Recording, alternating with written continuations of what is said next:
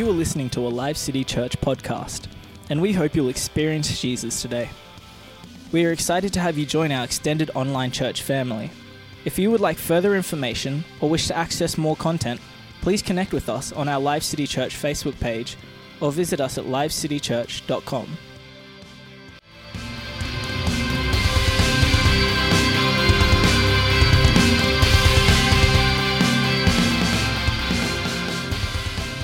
I want you to turn with me in your Bible. If you don't have a Bible, I, I had some notes. I don't usually do PowerPoint notes, but I thought I'm going to do like a real simplified kind of thing. It helps you. So, I, I, the first three words, I got this from, I think it was Greg Laurie. I was looking at other guys who were preaching on uh, Jonah, and he says, you know, if you want to encapsulate the book of Jonah, it's go, no, oh. And I wanted to add my own. So, this is how the story. Okay, that's the title of today's message. Go? No. Oh. So. So follow with me, Jonah chapter 1. I'm going to read all of Jonah. It's so simple, Jonah 1. The word of the Lord came to Jonah, son of Amittai.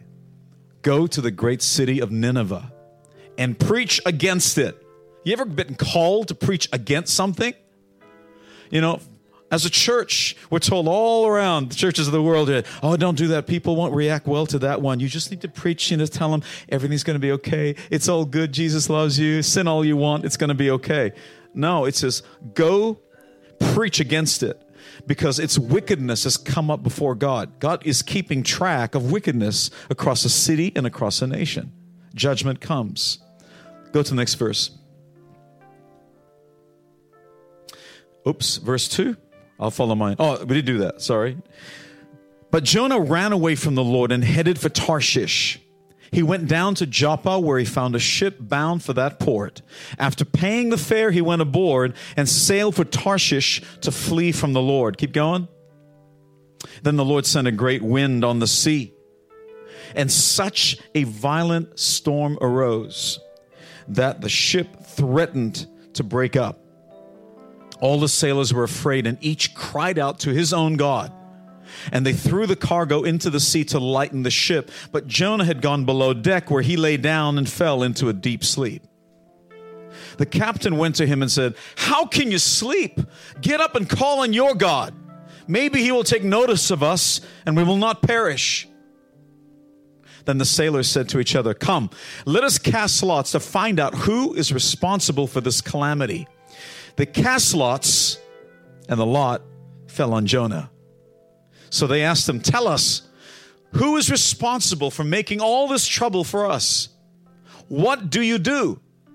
Where do you come from? What is your country? From what people are you?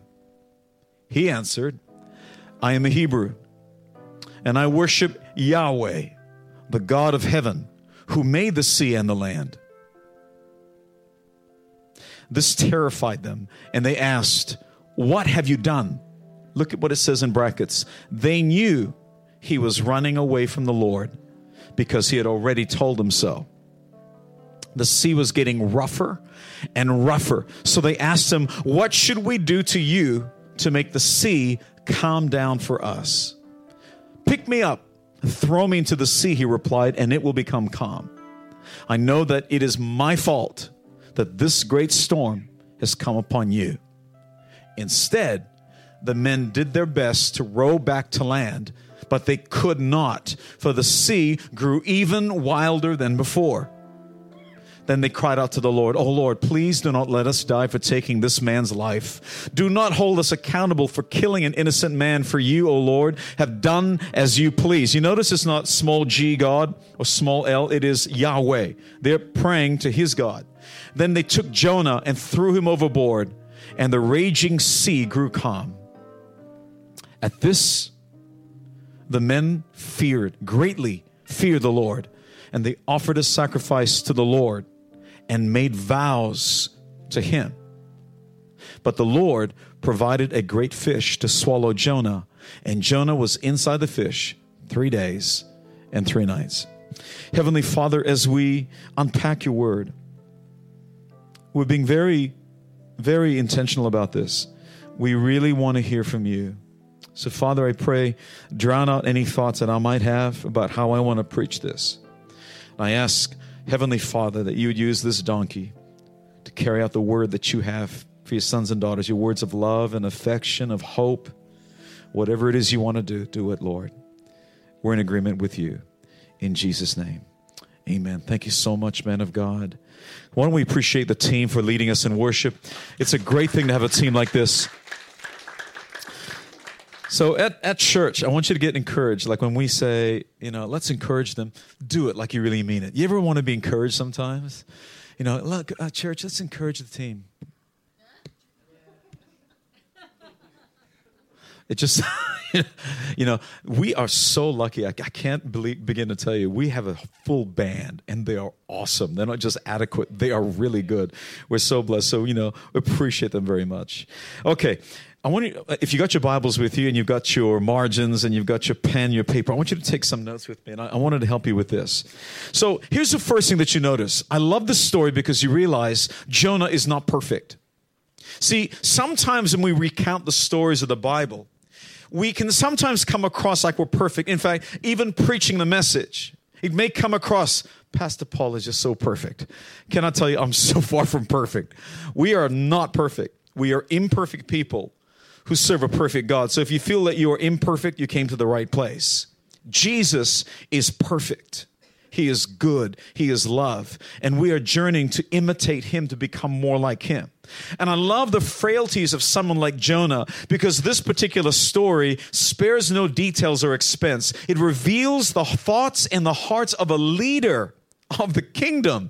This is a prophet who hears from God and you are seeing the thoughts that are going on in his mind, the thoughts of his heart, the deep, dark secrets. Nothing is hidden. I mean, poor Jonah, for all time and eternity, the Bible says, Heaven and earth will pass away, but my words will never pass away. For time and eternity, Jonah's heart will be exposed for the entire planet and all the creation to read and to see. I mean, how awful is that for Jonah? But how good for us. We realize, well, I'm not that bad. Jonah hated these people. I want you to understand he's a man who hears from God, so he was in a right relationship with God, and presumably God was using Jonah to preach all kinds of words to people all across Israel. Every time God had a word, Jonah would be sent. There were other prophets at the time of Jonah, but he's one of, this is his story. And God told him one simple instruction. He said, Go and preach. And Jonah said, No. And that's we get the title from. Go. No. Oh, so. God will have to do something when you say no to his go. Because when he says go, it is a let's do it right now. I'm gonna go. Tell me where to go. Point me in the right direction. I'm gonna go. But so often we fight with God. And if you think you're not like Jonah, I want you to think again. Because our our vision for the year is not just a vision for the year, it's actually a vision for the church. I want you to understand this. It's actually written in as part of our mission statement, and our vision is locked into it. How can people experience Jesus if you're not there showing them who Jesus is? This is a dream that we're having that people would experience Jesus. How will they know who Jesus is? Unless you're in their world. There are people in your world that we will never touch, that probably won't speak to some of us. You definitely won't speak to Jamie. won't be speaking to me. Jamie's this big towering giant. They won't even speak to me probably, but they'll speak to you because you're in the world. You already have a friendship, you have a connection with them, and God has put you into their lives for a reason. If the sum total of our lives is that we're to find Jesus and find salvation, then we would not need to continue living on this planet. Instantly, we'd be transported to heaven, and everything would be great after that. Oh, we're in heaven. The angels are singing. We're rejoicing. It's all good. High fiving everywhere. But that's not what happened. You still live another day. And, But you're not supposed to live to yourself. And this is the calling of Jesus is that when you follow him, it's not just about you now. It begins to change. Now it's about them. So Jesus said, if you can understand the heart of the gospel, the heart of God, it's this that you learn to love God. Learn to love Him. Because as you learn to love Him, you begin to have a heart and a love for others. But even the greatest of prophets, like Jonah, had issues. He was a racist. He hated the people of Assyria. The capital of Assyria was Nineveh. It is a massive capital back in the day with massive walls. It was a fortress. It was a prosperous town. Uh, it was built on the banks of the Tigris River. And it was a city that was the envy of the world at that time. They were a superpower of the day. And they constantly sought uh, war with the countries around them. They wanted to increase their territories. They were at war with Israel constantly. And they were a cruel people. They weren't kind. That's the thing. All we see is the word Nineveh. We don't know anything about them. This is a cruel people. For the sake of the audience that's I'm going to make this G rated, I won't tell you some of the things they did, but imagine some of the atrocities of war. They did all that and more, things that are unspeakable. Amos, uh, sorry, Nahum tells us in chapter 3, verse 1 Woe to the city of blood. This is about Nineveh, full of lies, full of plunder, never without victims.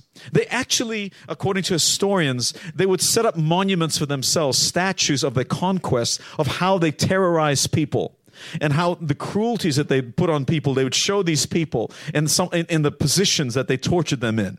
That was, they were so proud. That was their culture, proud of the sadistic nature that they had. And so when Jonah saying, I don't want to know, it's for good reason. These people are cruel, they are wicked, and they are enemies of Israel, which means they should be enemies of God. So Jonah is taking it personally for God, saying, God, I got your back. I won't preach the gospel to them because you said right? You said the word of the Lord has come and you are to preach against Nineveh because its wickedness has come up before me. And so, God, it's so wicked, you should bring judgment. But Jonah understood what was happening here because there's this grace of God that is so huge. God's mercy is greater than your sin. Go ahead and put the notes up there. We may not finish today, and that's okay. God's mercy is greater than your sin. I want you to sink this into your spirit. This is not a license to sin. This is telling you if you think that you did something and that you are not good enough to come into church, I want you to know God's mercy is greater than your sin. It says in Romans 5, verse 20, the second portion, but where sin increased, grace increased all the more. You cannot out sin God's grace. He loves you so much that when you feel that I am incapable of living a life that is righteous before God, I want you to know it's okay. God's mercy is greater than your sin. When you feel I let God down, I was running a great journey at Live City Church. I was growing, I was running in leaps and bounds. I was going for God. People were looking up to me. I was serving in departments. It's fantastic. But then I did something and I feel I'm not worthy to come into the house of God. I want you to know God's mercy is greater than your sin. These people sin stunk to high heaven. They were worthy of destruction. Do you understand? When God is saying their, their wickedness has come up to heaven, He's saying, is, uh, Did you understand that for every nation there's a cup of wrath? And what happens is in the wickedness of a city, that wickedness begins to fill that cup. And there's an appointed time when the cup is full, when God's judgment is meted out there will come a time when God's judgment will be meted out across the nations of the world. It's, it's predicted, it's prophesied in the Word of God, both in the Old Testament and the New Testament. A day of reckoning will come because the wickedness of the nations will increase until that final time when God returns. Before that happens, though, I want to tell you it's been prophesied that a great revival will break out. What we're going to read about in the book of Jonah is how a great revival broke out across a city. Now, according to the book of Jonah, chapter 4, there was 120,000 inhabitants. But according to other scholars and other great preachers like Billy Graham, they will tell you it was actually closer to 1.2 million people. That might have just been the soldiers. But there's the wives, there's the, the children, 1.2 million people. It was a massive number of people, certainly greater than Ipswich in total. A massive number. Imagine that kind of detail. And so God is saying, The cup is full. My wrath is about to be poured out. So I'm going to send you, Jonah, to preach. And Jonah's thinking to himself, I want them to die. I want you, God, to judge them. And the church has been guilty of this. You, you see, like uh, the uh, the people of the world, they struggle with Christians. Look at the, the LGBT agenda. They hate Christians because of the way they've been treated. I understand that some of it is justified, some is not at all. They've mistaken us. But for some of them, it is justified. We've done the wrong things. We have, in the name of God, we've come through trying to preach a gospel of love, but it wasn't love at all. It was a, a gospel of hatred and of division. But God is saying, I want you to bring people together. Yours is a gospel of love. I want you to tell them how much I love them. In their sin, in their wickedness, Jesus, it says, loved us and died for us while we were yet sinners. But we're thinking to ourselves, we got to get our lives right before I can come to church. We got to get our lives right before I'll share Jesus with you. You got to repent and turn from your wicked ways until your life is righteous. You can't have Jesus in your life. It doesn't work like that in your wickedness, Jesus loved you. In their wickedness, in their sin, Jesus loved them. There is no sin that is greater than God's mercy. And so, Jonah had the hard word. I want you to go and preach. I want you to go and preach. Okay, God, I can't wait to preach. I love to preach. Every time you send me to preach, every time you send me to go, it's an adventure. I can't wait for the adventure. I want you to go to Nineveh. You what? I want you to go to Nineveh. I don't think so. What do you mean you don't think so? They're wicked people. I want them to die. Have you seen the sins that they commit? Kill them, Lord. Kill them, Lord. Smoke them. Aren't you glad Jonah isn't God? Aren't you glad that person sitting next to you isn't God? The God of the Old Testament, you did the wrong thing. I shall smote thee. you know, God will smote thee. I think all of you would be zapped if you were God. Would be none of us would be remaining. Thank God you're not God. Thank you so much, Kate. Amen. I totally agree. but God, I want you to get this next point. God will not always ask you to do what you like to do. In fact, more often than not, God will ask you to do something that you are not prepared to do. God will ask you to do things that are hard. God will ask you to do things that are tough. God will ask you to do things that go against the grain of even culture. He will do things that will embarrass you. He will do things and ask you to do things that will humiliate you. He will ask you to do things that will be costly, that will cause you to sacrifice. Do you know that even Jesus himself, God incarnate when he became man with all the frailties of man, even he in the Garden of Gethsemane, before the day that he was going to be crucified for you and for me, understood the pain of what it's going to be like. We're leading into a time of Easter, the passion of Jesus in the Garden of Eden, don't you think for a moment it was an easy prayer as he's there in that garden?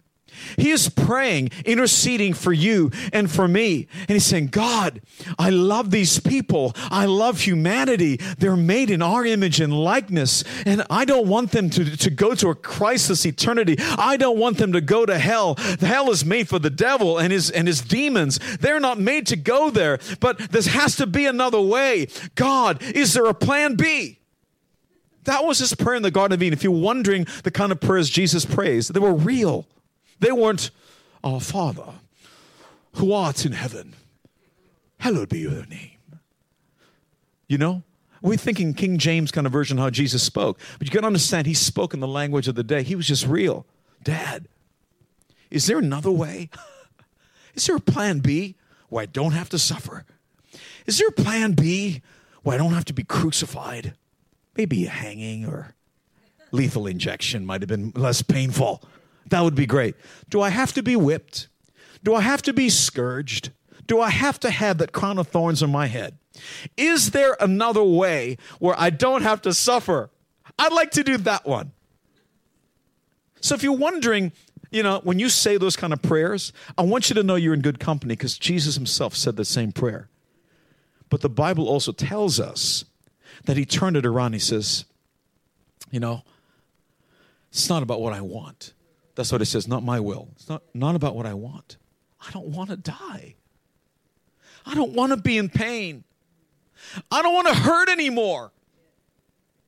I, I don't want to go and have to do this. I don't want to go speak to those people. They hate me. I'm thinking about this one thing that was on Facebook. I don't want to go to church. Those people are so awful. Honey, you have to. You're the pastor. God will ask you to do things that you don't want to do.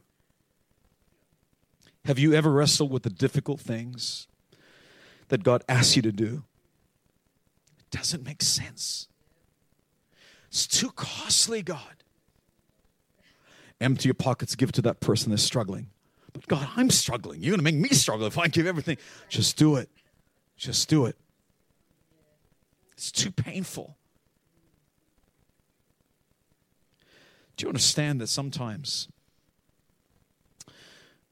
God allows things to happen for a reason? So that you can experience something in your life that will change you, change your whole world. And God has to expose you to new things for you to be able to touch people. There are people out there that God is sending you to. You're on assignment. Do you understand that what we do here is the meeting of the believers on a Sunday where we tell these stories? We get Pete Mack to come up, we get Isaac to come up.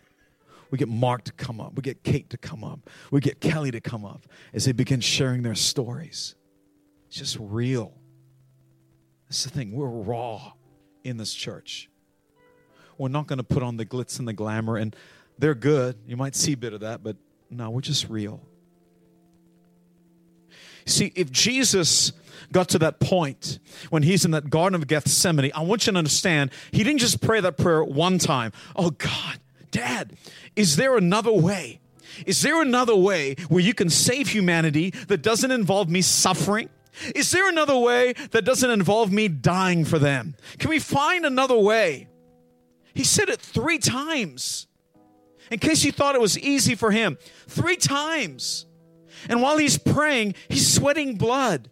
According to science, uh, the, the, the doctors are telling you that's pretty serious stuff. The guy is under severe stress and anxiety as blood is pouring out of his, his forehead. And he's thinking, I don't want to do this. I don't want to. Everything within me is screaming, saying, Don't do this. It's too painful. You don't want to do this for them. It's too much of a sacrifice. But without the cross, there would be no forgiveness for your sins. Without the cross, there would be no salvation where you're safe. Without the cross, there would be no freedom. You would never be set free from your addictions,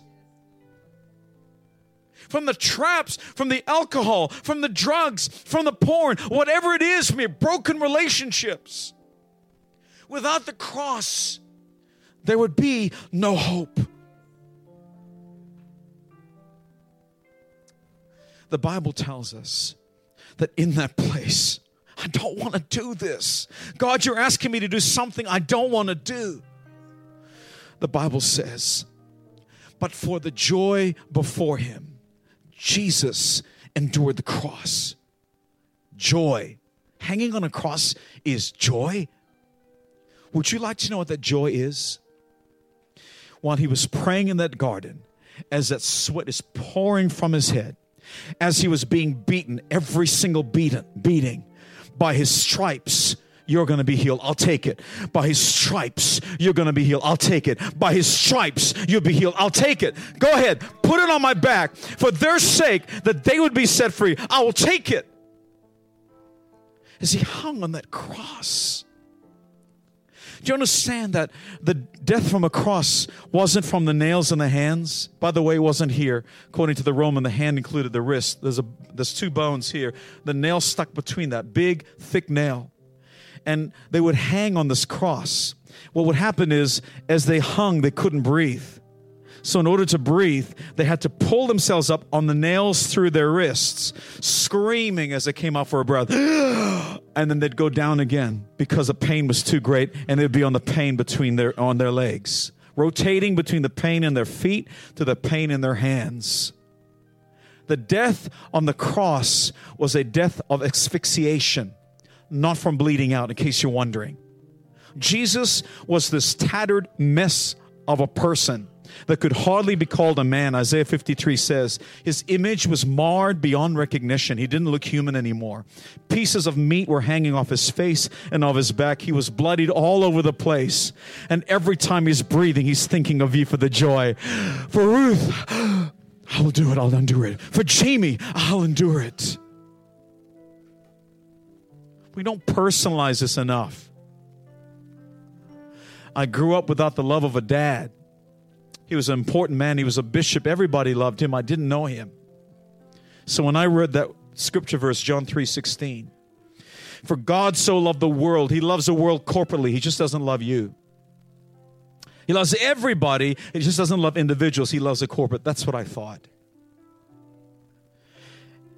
And when I encountered Jesus for the first time again, the hundredth time, when I was in uni, this is what I came to understand. For God so loved Logan.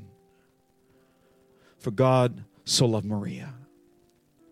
For God so loved Bella. For God so loved Sonia. He gave his only son that you would live. Why don't we stand to our feet as we close this morning?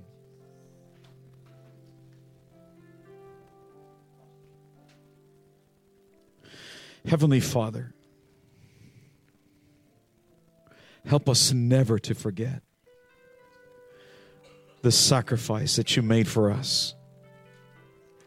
As we gather on communion, Lord, the world drinks to forget, but we drink to remember. We remember you. We remember your sacrifice. It was hard, it was not easy. And you did things that you did not want to do. You were not willing to do, but in the end, it's all about you, Father. God, is it possible that we would be willing to die for that person next to us? Is it possible that you could fill a heart with such a love that we would die for the people in this church? God, is it possible that you would fill our hearts with such love?